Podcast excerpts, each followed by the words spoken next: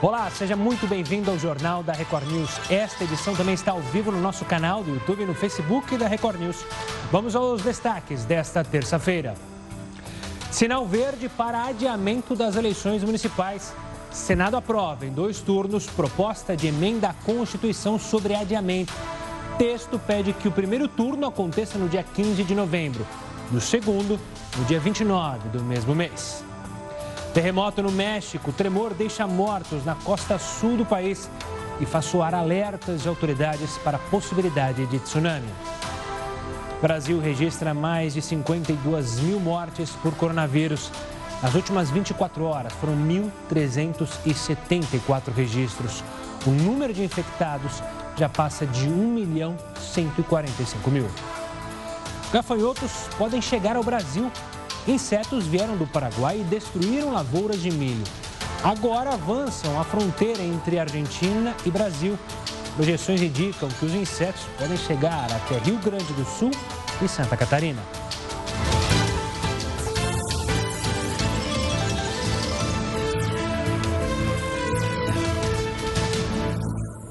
E a Prefeitura de São Paulo acredita que o número de infectados pelo coronavírus na cidade pode chegar a 1 milhão 160 mil pessoas. Isso significa que quase 10% de toda a população. A Tainá Falcão conta para a gente como a Prefeitura chegou a esse resultado. Uma boa noite, Tainá. Oi, Gustavo, boa noite. É uma pesquisa de imunidade da população, chamado inquérito sorológico, que indicou que a taxa é 10 vezes maior do que aquela divulgada pela Prefeitura até hoje, cerca de 118 mil infectados. 5.500 voluntários participaram dessa testagem que detecta se a pessoa já teve contato com o vírus a partir da detecção de anticorpos no sangue. Essa pesquisa também revelou a Zona Leste como a mais crítica aqui da região e que a taxa de letalidade da cidade de São Paulo está em meio por cento. Secretário Municipal de Saúde disse que agora vai ter mais clareza na execução de ações e estratégias para combater a doença. Gustavo. Obrigado, Tainá. E o novo marco regulatório do saneamento básico deve ser votado nesta quarta-feira pelo Senado. A gente conversa com o Heródoto Barbeiro agora, que ele vai explicar o que pode mudar com esse projeto. Antes de mais nada, uma boa noite, Heródoto. Olá, Gustavo. É, esse projeto é extremamente importante para a sociedade brasileira de uma maneira geral. Não é possível que a gente chegue no século XXI né, com isso aí que nós estamos mostrando, falta de saneamento básico, que a gente mostra por aí, ó, muitos córregos atravessando as cidades, principalmente aqui em São Paulo, esgoto para todo lado e lixão para todo lado também. Então, se o Estado, se o governo não tem grana para investir no saneamento básico, há necessidade da participação também do capital privado, e é isso que está sendo discutido no Congresso Nacional e provavelmente é isso que vai acontecer. Vamos dar uma olhadinha então aqui num pequeno número, só para a gente entender o que é responsável uma quantidade imensa de mortes no nosso país. Olha, se a gente for no batidão que nós estamos agora, só no ano de 2033 é que nós vamos ter uma universalização. O que quer dizer isso? Que toda casa vai ter água e esgoto. É só em 2033. Quer dizer, é um espaço muito longo e muita gente vai morrer antes disso por causa das doenças provocadas pelo esgoto. Há um outro número também que eu acho que seria interessante, né? É, a gente olhar para poder saber o que, que eles estão discutindo lá em Brasília. Olha só, vamos olhar o panorama de hoje. Tem 34 milhões de pessoas hoje no nosso país que bebe água sem ser água tratada. 34 por aí você tem uma ideia da quantidade de doenças transmitidas pela água. Sem coleta de esgoto, Dá uma olhada aí, esse número está correto, fui checar isso aí. Metade da população brasileira, 100 milhões de pessoas, não tem coleta de esgoto. Esse, bom, então onde é que o cara joga o esgoto? Na rua, no córrego, uh, enfim, em qualquer lugar possível imaginar, nos rios, de uma maneira geral, no mar, como essa, essa cena que a gente está mostrando aí. E isso precisa, obviamente, mudar. Metade da população brasileira vive desse jeito que a gente está mostrando aí. Mais um dado importante para a gente olhar aí também. Vamos lá. Quanto é que precisa de grana para poder chegar nessa universalização? Vai precisar entre 500 e 700 bilhões de reais. Entre 500 e 700 bilhões de reais. Qual é o governo que tem isso? Federal não tem, estadual não tem, prefeitura não tem, por isso poderia vir da chamada iniciativa privada, que passaria então a administrar o esgoto de uma maneira geral. Hoje, de uma forma geral, o esgoto principalmente, ele é administrado pela prefeitura. Dá mais uma olhadinha nesse número aí, para a gente ter uma ideia. O Brasil hoje tem mais ou menos 5.500, 5.600 municípios. Desse total que eu falei, 5 mil tem déficit. 5 mil não consegue administrar, não tem dinheiro da prefeitura, uma parte é, é coletada, mas não é tratada, e é jogada nos rios ou é jogada no mar. Por isso, queria chamar a sua atenção para você falar com o seu deputado federal, com o seu senador, da importância daquilo que está sendo votado hoje aí em Brasília. Vamos ver, Gustavo, qual vai ser o resultado disso? E é bom lembrar, né, Heroto, que além de salvar milhões de vidas, é, esse projeto do marco regulatório, ele pode ser um importante aliado na retomada da economia brasileira, captando os recursos da iniciativa privada, de países do exterior que estão interessados aqui nesse movimento, né? Bem lembrado, bem lembrado, bem colocado, Gustavo. O Heroto volta aqui conosco daqui a pouquinho ainda no JR News para trazer outros assuntos de suma importância. Agora a gente fala do ministro interino da Saúde, Eduardo Pazuello, participou hoje de uma audiência pública do Congresso Nacional para prestar esclarecimentos sobre as ações contra o coronavírus. Pazuello falou sobre a produção de vacina contra a Covid-19. Estamos trabalhando direto com as, com as três mais promissoras. E aí é uma vacina é, da Faculdade de Oxford, que é da AstraZeneca, que nós estamos fechando com a Casa Civil a assinatura já do compromisso de participação do Brasil, e a Casa Civil está analisando essa assinatura para os próximos momentos, de hoje para amanhã, essa semana. As outras iniciativas são a Moderna americana e uma chinesa. E isso nós estamos trabalhando em paralelo e sim, é, é o objetivo número um do SUS, do Ministério, que a gente tenha acesso e entrada direto é, junto à estrutura de fabricação para que a gente não perca o bonde do governo federal para o governo estadual, mais especificamente no Rio. Porque nessa terça, o governador Wilson Witzel foi notificado oficialmente sobre a abertura de processo de impeachment pela Assembleia Legislativa do Rio de Janeiro. O procedimento foi recebido pelo advogado de defesa de Witzel, que vai ter 10 sessões parlamentares para apresentar argumentos que derrubem a denúncia. Antes de receber a notificação, o advogado do governador entregou à Assembleia um pedido para que o processo de impeachment seja suspenso. Enquanto a atenção está voltada para os casos de coronavírus, aumentaram os números de pessoas com doenças imunoprevisíveis, como o sarampo. De acordo com o boletim epidemiológico divulgado recentemente pelo Ministério da Saúde, os casos de sarampo aumentaram no Brasil. Em 2016, o país já havia recebido uma certificação de controle da doença. Mas somente nos primeiros três meses deste ano, já foram mais de 3.600 casos registrados em São Paulo, Rio de Janeiro, Espírito Santo, Pará e Paraná. Além do sarampo, outras doenças que já haviam sido eliminadas ou até mesmo controladas no território nacional voltaram. É o caso da febre amarela. A doença também preocupa as autoridades por já ter registrado 16 casos em Santa Catarina e no Pará, sendo que três deles vieram a óbito. Com a pandemia, as idas aos postos de saúde foram reduzidas e a procura por vacinas também sofreu uma queda. Vacinação é coisa séria. Vacinação é coisa que tem que ser levada muito a sério.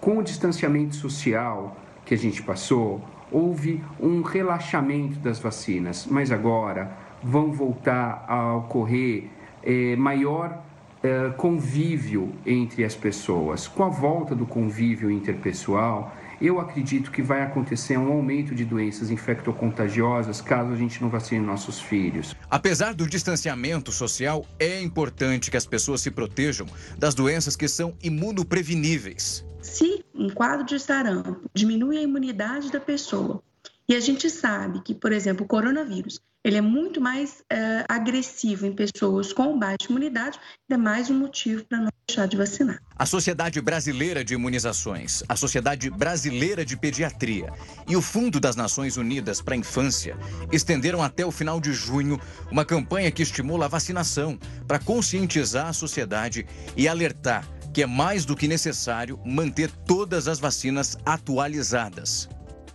Mudando um pouco de assunto, São Paulo lidera o ranking de denúncias contra policiais, de acordo com o Ministério da Mulher, Família e Direitos Humanos. No ano passado, diz que 100 registrou 319 denúncias no estado, que vê o número crescer desde 2015. Minas Gerais e Ceará ocupam o segundo e o terceiro lugar, os terceiros lugares desse ranking. O Pará é o estado que registrou a maior alta. De 2018 para o ano passado, as denúncias aumentaram 108%. E no Reino Unido, cães estão sendo treinados para detectar a Covid-19 pelo cheiro. Os animais também serão capazes de identificar outras doenças, mas isso você acompanha no próximo bloco. O JR News está de volta para falar de um juiz do Distrito Federal que determinou que o presidente Bolsonaro deve usar máscara de proteção contra o coronavírus em áreas públicas, sob pena de multa de dois mil reais. Nesta terça-feira, Bolsonaro se reuniu com mais um cotado para assumir a vaga no Ministério da Educação. Ao sair do Palácio da Alvorada, hoje de manhã, Bolsonaro parou para conversar com apoiadores. Diferentemente dos últimos dias, ficou de longe e com máscara. No Palácio do Planalto, o presidente se reuniu com Renato Feder, secretário de Educação do Paraná, um dos nomes em análise para ocupar o Ministério da Educação. Apesar da conversa, Jair Bolsonaro ainda não escolheu quem será o novo ministro da Educação. Renato Feder é um dos cinco ou seis cotados para a pasta. Pelo segundo dia seguido, Bolsonaro se encontrou com o ministro interino, Hoje, Antônio Paulo Vogel revogou a última portaria assinada por Abraham Weintraub e assim volta a ter validade a política de cotas para negros, indígenas e pessoas com deficiências nos cursos de pós-graduação das universidades federais. A saída de Weintraub e a viagem repentina dele aos Estados Unidos continuam causando polêmica. Hoje, o presidente Jair Bolsonaro mandou retificar a data de exoneração do ex-ministro. Ao contrário do primeiro decreto publicado no sábado, dia 20 de junho, a retificação publicada hoje diz que a exoneração se deu no dia 19 de junho, na sexta-feira passada, um dia antes de o ex-ministro viajar para os Estados Unidos. Em nota, a Secretaria-Geral da Presidência justifica a retificação, dizendo que o pedido de demissão foi entregue no dia 20 de junho, sábado, e que a publicação ocorreu em edição extra do Diário Oficial da União mas que o então ministro da Educação solicitou exoneração do cargo a contar de 19 de junho de 2020 motivo pelo qual o ato foi corrigido. Nesta terça-feira, Jair Bolsonaro foi surpreendido com a decisão da Justiça Federal que obriga o presidente a usar máscara em espaços públicos. A multa pelo descumprimento é de dois mil reais. A liminar, em resposta a um advogado de Brasília, também diz que o governo deve exigir que os servidores federais em serviço usem o equipamento de proteção. A multa, nesse caso, pode ser de 20 mil reais. A Advocacia Geral da União disse que vai recorrer da decisão.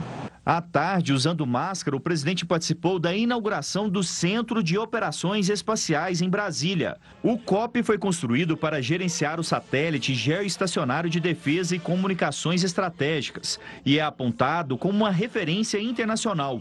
No fim da tarde, ao voltar para o Alvorada, o presidente se encontrou novamente com apoiadores, mas depois, ao tirar fotos com batedores da aeronáutica, retirou a máscara. E a delegada Cristiane Machado, que preside a investigação sobre a suposta tentativa de interferência do presidente Bolsonaro na Polícia Federal, enviou ofício ao relator do caso no Supremo, ministro Celso de Mello, para tomar depoimento do presidente. Antes de decidir, o ministro vai pedir que a Procuradoria-Geral da República se manifeste.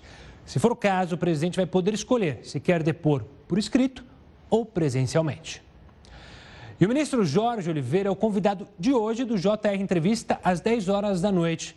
O atual ministro-chefe da Secretaria-Geral da Presidência da República será entrevistado pelos jornalistas Luiz Fara Monteiro e Tiago Nolasco. É logo depois do Jornal da Record News. Uma pesquisa do Ibope, divulgada recentemente, mostrou quais são os principais motivos para a compra de cigarros contrabandeados.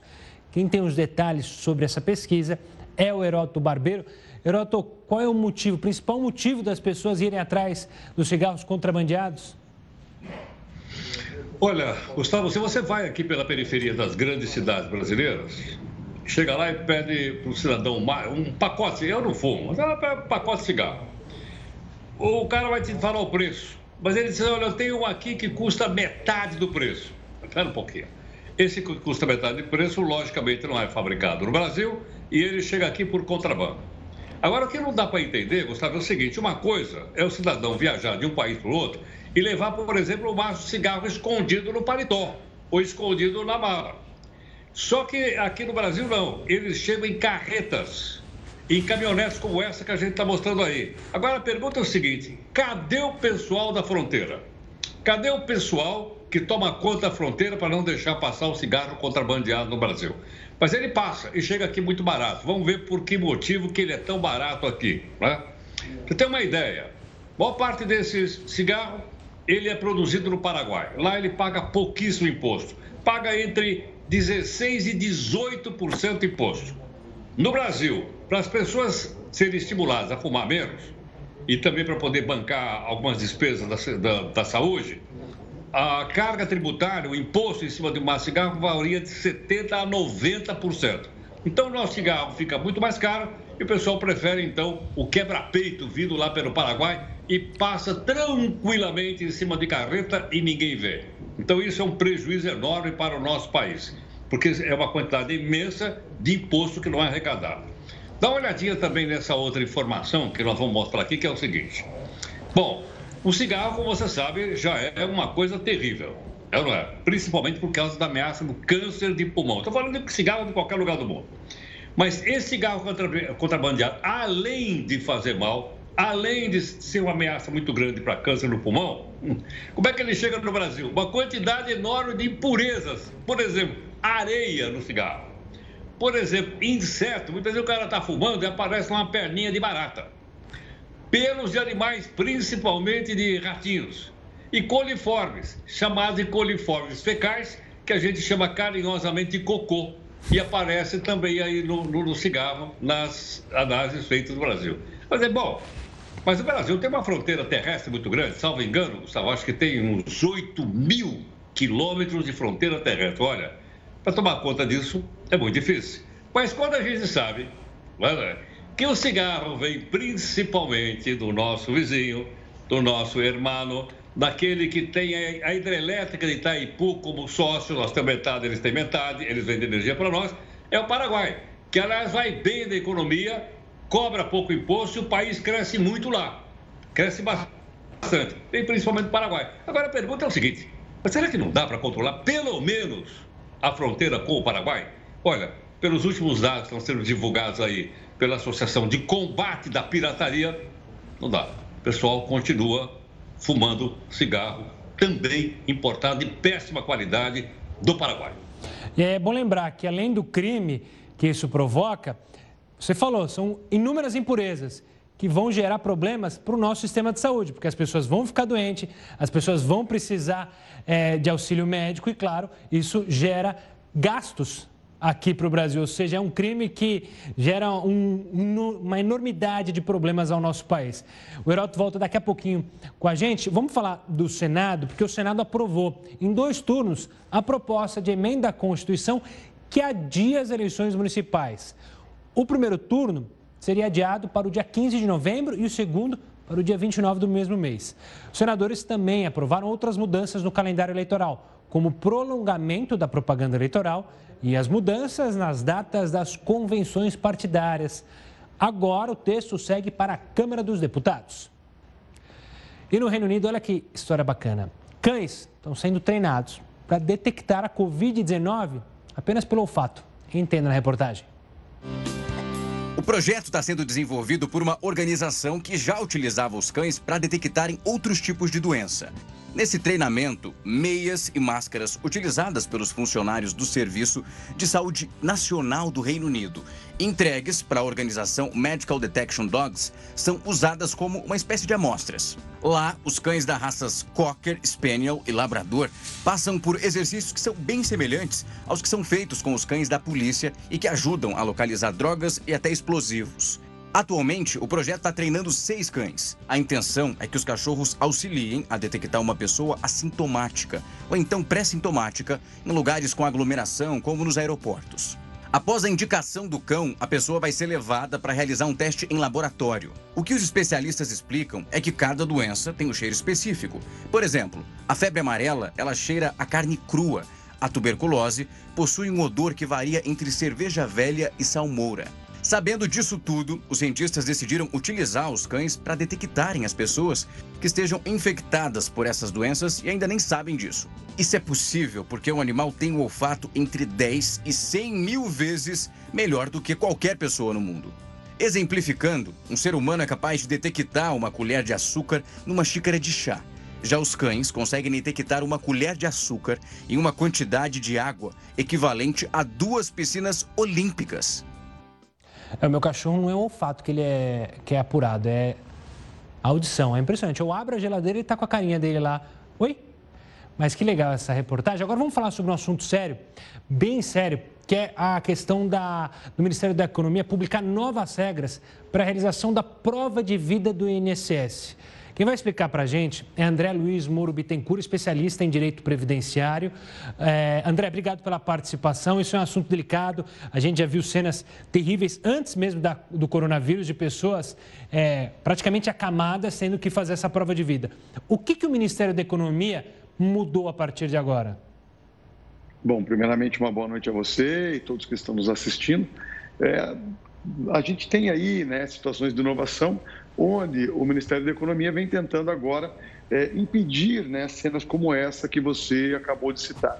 Então, agora, o que se coloca, num primeiro momento ainda, pelo menos para as pessoas que têm essa impossibilidade de locomoção ou que têm doenças graves e também comorbidades que possam afetar aí é, um contágio né, por conta da Covid-19, é, vai ser possível realizar prova de vida é, apenas uma vez no ano e isso vai poder se realizar para essas pessoas por intermédio de aplicativo de celular. Hoje, por exemplo, nós temos lá o programa Meu INSS, que pode ser baixado aí em qualquer celular e você vai poder, então, de repente, primeiramente, só para esses casos de doença grave, impossibilidade da locomoção e também a questão das comorbidades, agora, essas pessoas vão poder fazer a sua prova de vida por este aplicativo e para aquelas que não tiverem, por um procurador habilitado, que pode, de repente, né, ser ali um advogado ou uma entidade conveniada também, ou ainda os próprios parentes, desde que façam a comprovação do parentesco.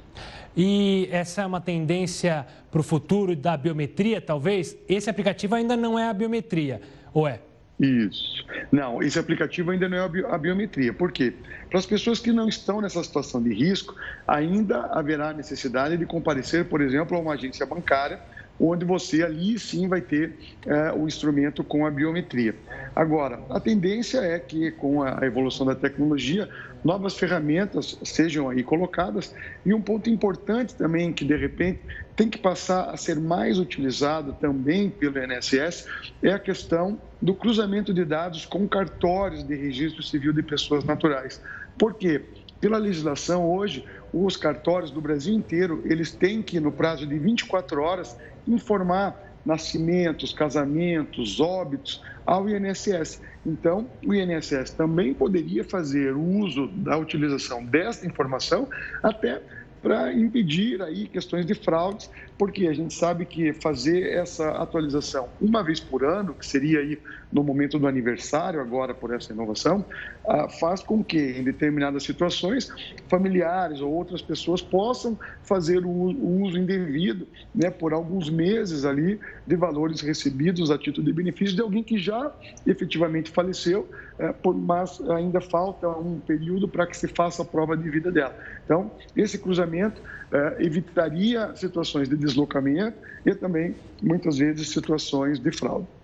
André, quero agradecer demais a sua participação, explicação didática e simples para o pessoal entender. E como eu e o André falamos, para a gente não ver mais aquelas cenas de pessoas praticamente acamadas, tendo que ir até um posto para fazer a prova de vida. Bom, você deve ter acompanhado isso que ganhou as redes sociais. Gafanhotos podem chegar ao Brasil. Pois é, os insetos vieram do Paraguai, já destruíram lavouras de milho, agora avançam para a fronteira entre Argentina e Brasil. Você vai ver daqui a pouco quais estados podem ser atingidos. Eu te espero na live para a gente conversar mais um pouco. Continue conosco. Estamos de volta para falar do Instagram.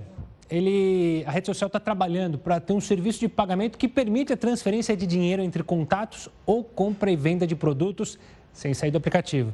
Essa mesma função foi anunciada recentemente pelo WhatsApp, que escolheu o Brasil para fazer a estreia mundial da ferramenta. O motor do futuro sistema de pagamentos é o Facebook Pay. A ideia é que ele funcione como uma camada extra de segurança, já que as transações só são validadas com a senha do sistema e não com o código dos cartões de débito ou crédito cadastrados. É mais uma tentativa aí da turma de Mark Zuckerberg para trazer mais é, clientes, digamos assim, para as redes sociais. Agora a gente vai falar de novo sobre o coronavírus, mas em especial sobre taxa de ocupação das UTIs. Ela é usada para medir a gravidade da pandemia e determinar se o local está pronto para flexibilizar a quarentena. Sobre esse assunto, eu converso agora com a Jane Teixeira, infectologista e gerente médica de produtos clínicos da ShareCare. Doutora, obrigado pela participação aqui conosco. Eu mencionei aqui na sua apresentação que essa taxa da UTI é usada pelos governos para medir a gravidade da doença, para saber dessa flexibilização. É mesmo a melhor opção usar essa taxa de UTI para saber se a doença está é, tá controlada ou não está? Tudo bom, boa noite. Na verdade, a gente deve usar taxas mais é, usuais né, para controle de pandemias, por exemplo, incidência, número de casos, verificar o quanto está aparecendo na população, as taxas de mortalidade, incidência, a letalidade do vírus são mais adequadas a isso, né? Onde é que entra a taxa de UTI? Uma vez que a gente precisou flexibilizar, uma vez que há uma demanda, uma decisão uh, por diminuir a intensidade dessa quarentena, e a gente tem um vírus altamente é, infectante, onde a gente não consegue prevenir tão bem a transmissão, uma vez que a gente diminui o isolamento social, flexibiliza esse isolamento, uh, e uma vez que a gente não tem uma medicação cientificamente comprovada, uma vez que você adquire o vírus, para realmente determinar que você não evolua tão mal, a taxa de UTI é, ela, ela é estabelecida para você verificar se você pelo menos tem condição de atender essas pessoas, né? A taxa de utilização de TI é uma taxa, ou seja, você vai verificar o quanto você utilizou né, de um número X que você montou de leitos. A gente está aumentando cada vez mais, né? a gente aumentou bastante essa nossa capacidade hospitalar, tanto para leitos de internação quanto de UTI. E uma vez que a gente fala, hoje o que a gente fala que é 50%, muitas vezes corresponde ao mesmo número de doentes que a gente tinha lá no começo, número absoluto e número pela população, que a gente tem mais capacidade de atendimento. A taxa ela entra para verificar o seguinte: você tem pelo menos que verificar se você tem capacidade de atendimento. É uma doença com um tempo de internação prolongado, né? Pessoas que vão para UTI permanecem muito tempo em UTI. Então, uma vez que você está chegando num ponto que a sua rede hospitalar está saturada, se você já flexibilizou, se você já reabriu, você tem que ficar avaliando em que momento você fecha de novo, para não acontecer como aconteceu na Espanha, como aconteceu na Itália, né, em países europeus, onde as pessoas morreram por falta de acesso à saúde. Uhum. Aí é a linha do inaceitável aceitável. Se você percebe que você não vai ter capacidade hospitalar, o que você verifica nessa flexibilização é quando eu tenho que parar de flexibilizar. Doutora, aproveitando é, uma frase sua, pescando aí, você falou justamente sobre a ativação e desativação de alguns leitos. Em alguns estados, há já a desativação de alguns leitos. Pode ser que seja necessário reativar isso, é muito cuidadoso, é, principalmente das secretarias, terem essa noção de quando a gente pode desativar essa, essas, esses leitos e quando a gente deve reativar? Sim. Uh, por que, que eles desativam leito? Né? Manter um leito ativo significa gasto público. Né? Você está gastando mão de obra, está gastando um custo fixo que a gente chama de energia elétrica, oxigênio, medicações. Se, você, se isso aí está em desuso, você pode desativar e você coloca esses recursos em locais que são mais necessários. Testagem da população, verificação de outras patologias, recuperação de pessoas que já tiveram alta. Muitas das pessoas saem com sequelas, né? É, e você ativa de novo, né? O leito está lá instalado, você ativa isso de novo, uma vez que você necessite desse leito. Olha só que interessante. Essa ativação, então, é de maneira rápida, digamos assim. Depende de como é que foi a desativação. Se você tem o leito, se você tem o equipamento, né? Você tem aquela estrutura fechada. Pensa num cômodo da sua casa, lá no quarto de hóspedes que está parado, você não está utilizando. Uhum. Se você deixa ele lá montado o tempo inteiro e chega uma visita, você coloca alguém lá e você consegue, você maneja, essa pessoa consegue deitar. Se você deixa ele completamente desmontado, porque você não tem nenhuma previsão e chega alguém de última hora, você não vai conseguir utilizar assim. É uma lógica parecida. Se a estrutura está montada, se o RH está contratado, se a medicação está ali, se o ventilador está montado, o monitor, toda a estrutura necessária está montada, basta que você acenda a luz e coloque, uh, um, coloque profissionais ali, isso é rápido. Se uhum. você desmonta, né? completamente, isso demora mais. Então, depende disso, depende do que é que os estados estão chamando de desativação. Doutora, obrigado pela participação, pela explicação. Isso é importantíssimo para você de casa entender como funciona essa ativação, essa desativação e muito para o Ministério Público, para os tribunais de contas, porque vocês sabem bem, a gente tem alertado aqui sobre o gasto de dinheiro público e muita gente se aproveitando. Por falar em Ministério Público, o MP e a Polícia Militar de Minas fizeram uma operação para tentar prender a mulher de Fabrício Queiroz, Márcia Aguiar, mas ela segue foragida. A defesa dela entrou com um pedido de habeas corpus na Justiça do Rio. Um dos mandados de busca e apreensão foi cumprido neste imóvel em Belo Horizonte. No andar de cima, policiais do batalhão de choque pularam a janela para tentar entrar em um cômodo que estava trancado. O dono do imóvel chegou pouco depois e abriu a porta. Os policiais saíram sem levar nada. Ela é esposa do Queiroz, mas não tem intimidade com nós. Acompanhados de integrantes do Ministério Público do Rio, os policiais fizeram buscas em outros três endereços ligados a parentes de Fabrício Queiroz. Queiroz. Márcia Oliveira Aguiar, mulher de Fabrício Queiroz, tem uma ordem de prisão expedida pela Justiça do Rio de Janeiro desde a última quinta-feira. Ela é acusada de ajudar numa suposta obstrução da Justiça durante as investigações de operações financeiras suspeitas na Assembleia Legislativa do Rio. Queiroz era assessor do então deputado estadual Flávio Bolsonaro, filho do presidente. Fabrício Queiroz foi preso também na quinta passada. Essa foto é da entrada de Queiroz no presídio de Bangu, no Rio de Janeiro. Antes de ser detido, estava em Atibaia, interior de São Paulo, em um imóvel que pertence a Frederic Wassef, então advogado de Flávio Bolsonaro. Wassef anunciou no domingo que deixaria a defesa do senador. Vamos falar com o Heródoto mais uma vez, porque satélites registraram uma nuvem de poeira gigante no Oceano Atlântico. A poeira influenciou a rotina de diversas pessoas. Quem vai contar os detalhes para a gente sobre isso é o Heródoto Barbeiro. Tem gafanhoto, tem poeira também. Que poeira é essa, Heródoto? Olha, parece brincadeira. Nós estamos numa, numa época que a gente já teve. Você falou agora há pouco na praga dos gafanhotos. É. Eu pensei que era aqueles gafanhotos de Brasília, mas não, são aqueles gafanhotos que vêm lá da, da gente. Aí a gente está falando também de, da pandemia. E agora, por incrível que pareça, tem uma nuvem de fumaça, uma nuvem de areia. Todo ano tem, mas esse ano ela está gigantesca. Tão grande, mas tão grande, que o pessoal que mexe com meteorologia deu um nome dela, eu não sei se você lembra desse personagem. Será que a gente tem um personagem aí para o pessoal identificar ou não? Não sei. É um personagem que. Vamos ver se ele está aparecendo aí. O personagem ele, é, aquilo ali, olha ele aí, ó. Godzilla. Você lembra dele ou não? Esse aí é o famoso Godzilla. Grande Godzilla. Lembra dele? Lembro. Pois é, então, aí, sendo atacado por barcos japoneses e tal. Pois é, deram nome a essa imensa nuvem de areia de Godzilla, de tão grande que ela é. Nunca teve tão grande. Então, pessoal, apelidou de Godzilla. E essa nuvem, ela está se Olha só como é que ficam as cidades aí na América, isso aqui é no continente americano. Começa a pegar na Venezuela e vai embora. Passa pelo México, passa por Cuba, passa pelo sul dos Estados Unidos. Olha a quantidade de areia. E olha, Gustavo, tem uma coisa incrível aí. O pessoal agora tem duas razões para usar máscara nessa região.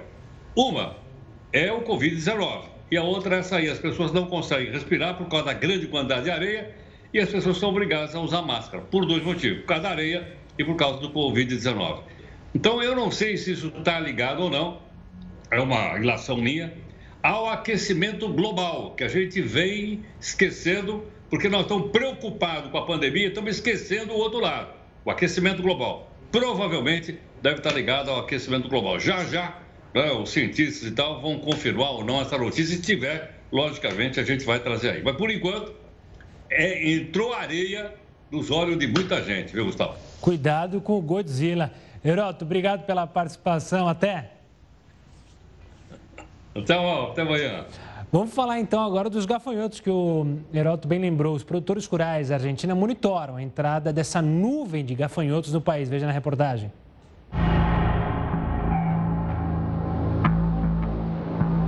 Os insetos vieram do Paraguai e destruíram lavouras de milho inteiras. E agora, esses fortes ventos impulsionam o deslocamento deles para a fronteira entre a Argentina e o Brasil. Segundo projeções do governo argentino, os insetos podem chegar ao Rio Grande do Sul e também Santa Catarina. Os gafanhotos consomem, num só dia, pastagens equivalentes a quase duas mil vacas, ou então 350 mil pessoas comendo.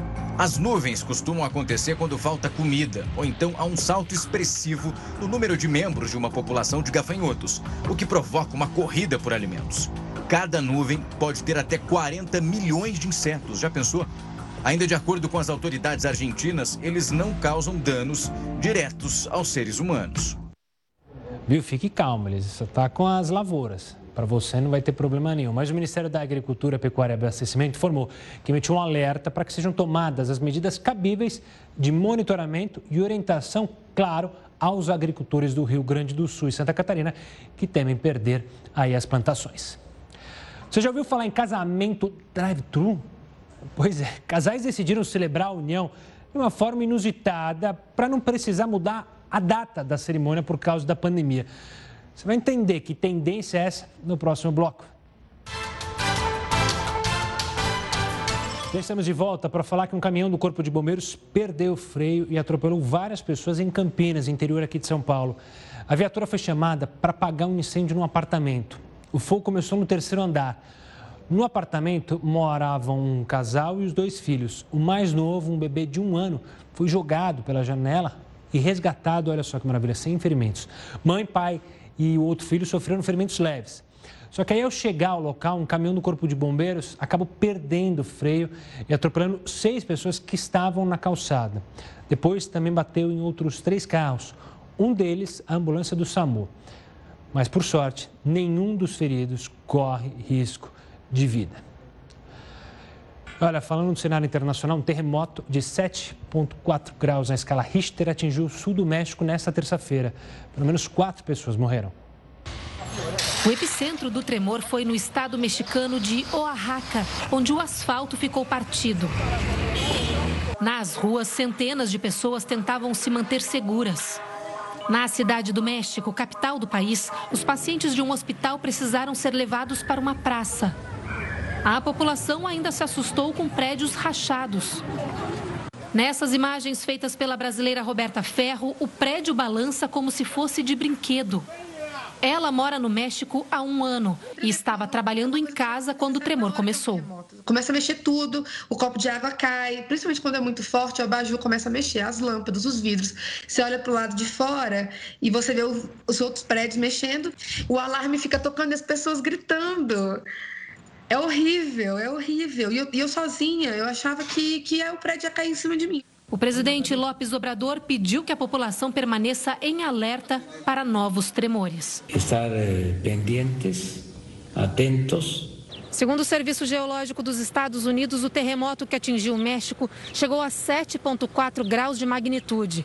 O tremor foi tão forte que a empresa Sky Alert, que monitora abalos sísmicos, chegou a disparar um aviso de tsunami. Até agora, pelo menos 150 réplicas do terremoto foram registradas. As réplicas podem acontecer até cinco dias. A gente é, deixa uma, uma, bolsa com uma muda de roupa, uns documentos, deixa próximo à porta, porque é só para a gente sair e pegar. Já, já tenho isso na porta esperando, caso aconteça a réplica, porque é comum a réplica. Voltando ao Brasil, o Tribunal Superior Eleitoral rejeitou nesta terça um pedido de cassação da chapa Bolsonaro-Mourão. O Partido dos Trabalhadores argumentou que a instalação de outdoors em pelo menos 33 cidades configurava abuso de poder econômico. Mas os ministros entenderam que não ficou comprovado o envolvimento da chapa nos atos. E o ministro do Supremo, Celso de Mello, reconheceu que com a exoneração de Abraham Weintraub do cargo de ministro da Educação, o inquérito contra ele por suposto crime de racismo vai passar a tramitar na primeira instância da Justiça. Em abril, Weintraub fez uma rede social, fez numa rede social, insinuações de que a China poderia se beneficiar da crise mundial causada pela pandemia do coronavírus. Por falar em pandemia do coronavírus, essa pandemia afetou até mesmo as cerimônias de casamento. Algumas pessoas preferiram trocar a data, aguardar um pouquinho, enquanto outras apostaram na criatividade e fizeram, veja só, o chamado casamento drive-thru. Além de ser um passo muito importante na vida de uma pessoa, casamento também simboliza um sonho. Tradicionalmente, é realizada uma cerimônia e, na sequência, uma festona para comemorar. Mas com a pandemia, o plano de vários casais pelo mundo não pôde se tornar uma realidade. Na tentativa de amenizar a crise do setor, empresas resolveram lançar o casamento drive-thru. As cerimônias acontecem em locais abertos e os convidados assistem tudo de dentro dos próprios carros. Todas as adaptações foram feitas para manter a segurança durante o distanciamento social. Enquanto os noivos celebram, os convidados comemoram com buzinas de dentro dos carros.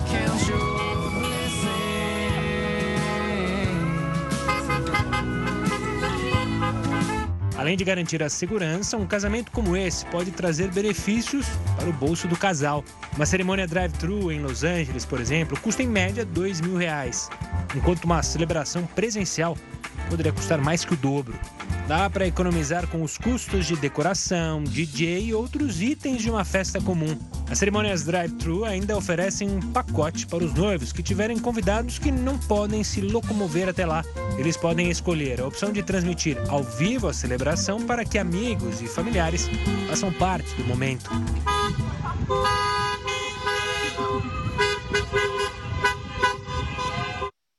E aí, o que, que, vocês acharam? Gostaram da ideia de um casamento drive-thru? Quem sabe? A gente já mostrou casamento é, via redes sociais, também acontecem festas é, que são televisionadas né, pela internet, aí todo mundo assiste, faz o brinde. E agora, o drive-thru. O que vocês acharam? Bom, o Jornal da Record News vai ficando por aqui. Fica agora com mais uma edição do Jornal da Record. Até amanhã.